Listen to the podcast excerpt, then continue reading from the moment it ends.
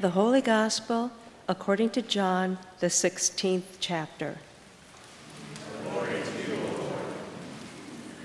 I still have many things to say to you, but you cannot bear them now.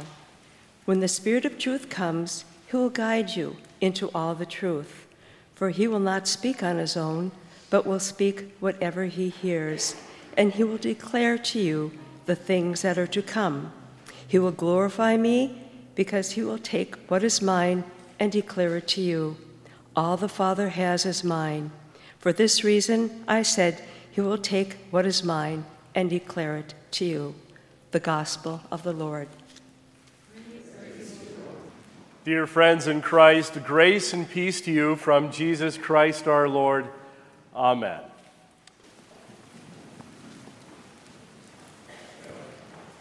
Well, the season of Easter has concluded. Last week we celebrated the day of Pentecost. And now today we come to the Sunday of the Holy Spirit Father, Son, and Holy Spirit.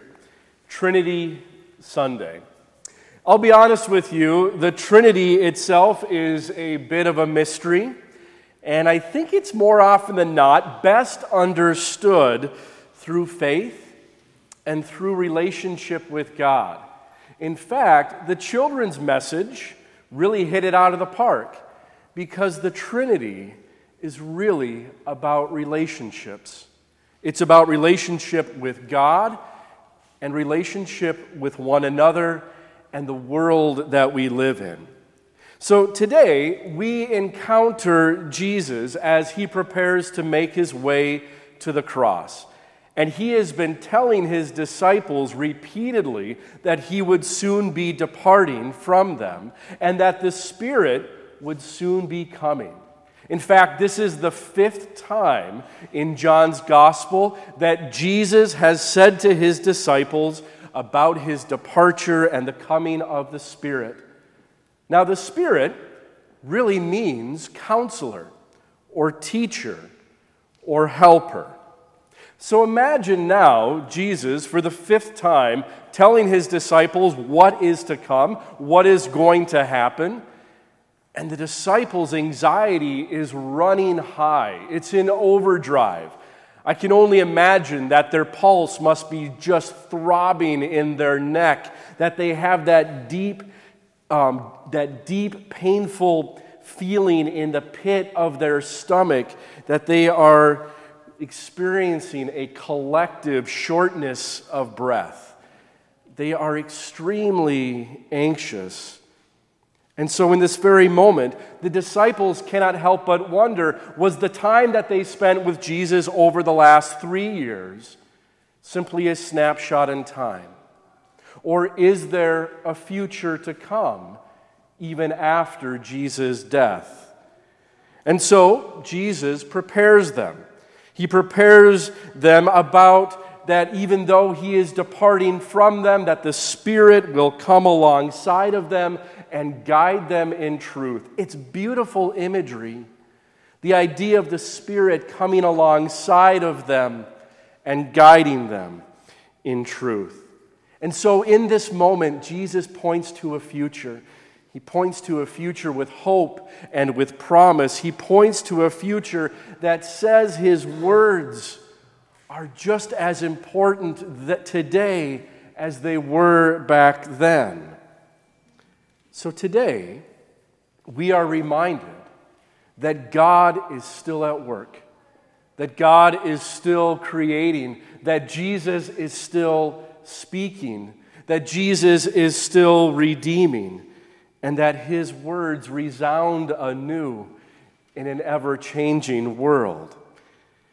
So, God's word, Jesus' word, speaks to us in the here and now as it did 2,000 years ago. It speaks to us in the here and now when we need it most. And so the Trinity is about relationship with God. A God who is here, who is active, who is present, working in our lives. A God who is helping us to learn the truth about ourselves and a truth about God as well. Past faith and life speaker Donald Miller, who was here a couple years ago now, wrote in his book, A Million Miles in a Thousand Years, what I learned while editing my life. He wrote this about relationship with God. You get a feeling when you look back on life that all God really wants from us is to live inside a body He made and enjoy the story and to bond with Him through the experience. In other words, God wants to enjoy your story. God wants to bond with you through your life experience. God wants to be in relationship with you. And God wants that relationship to be authentic, to be honest. God wants us to feel like we can come with all that is weighing on our shoulders and in our hearts those doubts, those fears, those vulnerabilities. And we do this together how? We do it as a community of faith. We do it with each other. And when we do this, when we reach out into the world around us, we then are living in community with God and each other.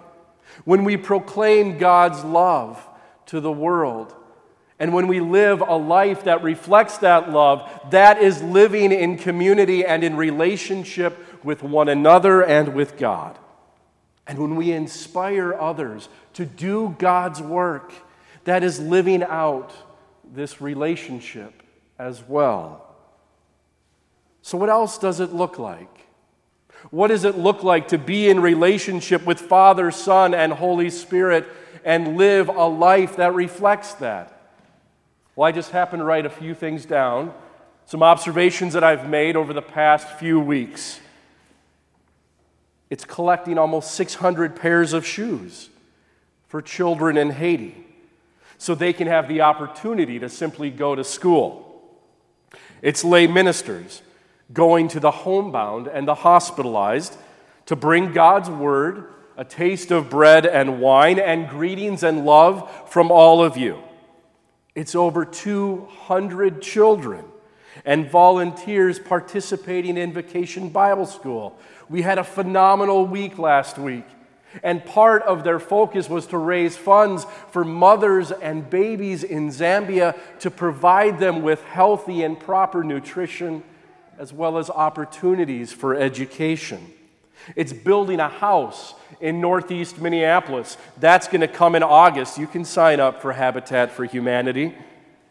It's providing clean and safe drinking water to a child care center in the Little Earth community in Minneapolis.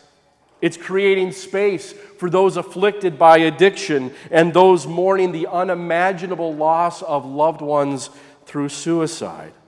It's working alongside interfaith outreach and community partners. It's laughing, it's crying, it's simply sitting with someone in the stillness and in the silence.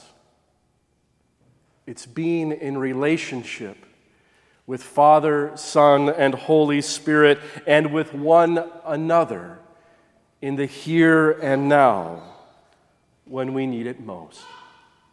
So may we all strive to be a community that values each other and responds to the needs of the world out of hope and compassion and love and grace.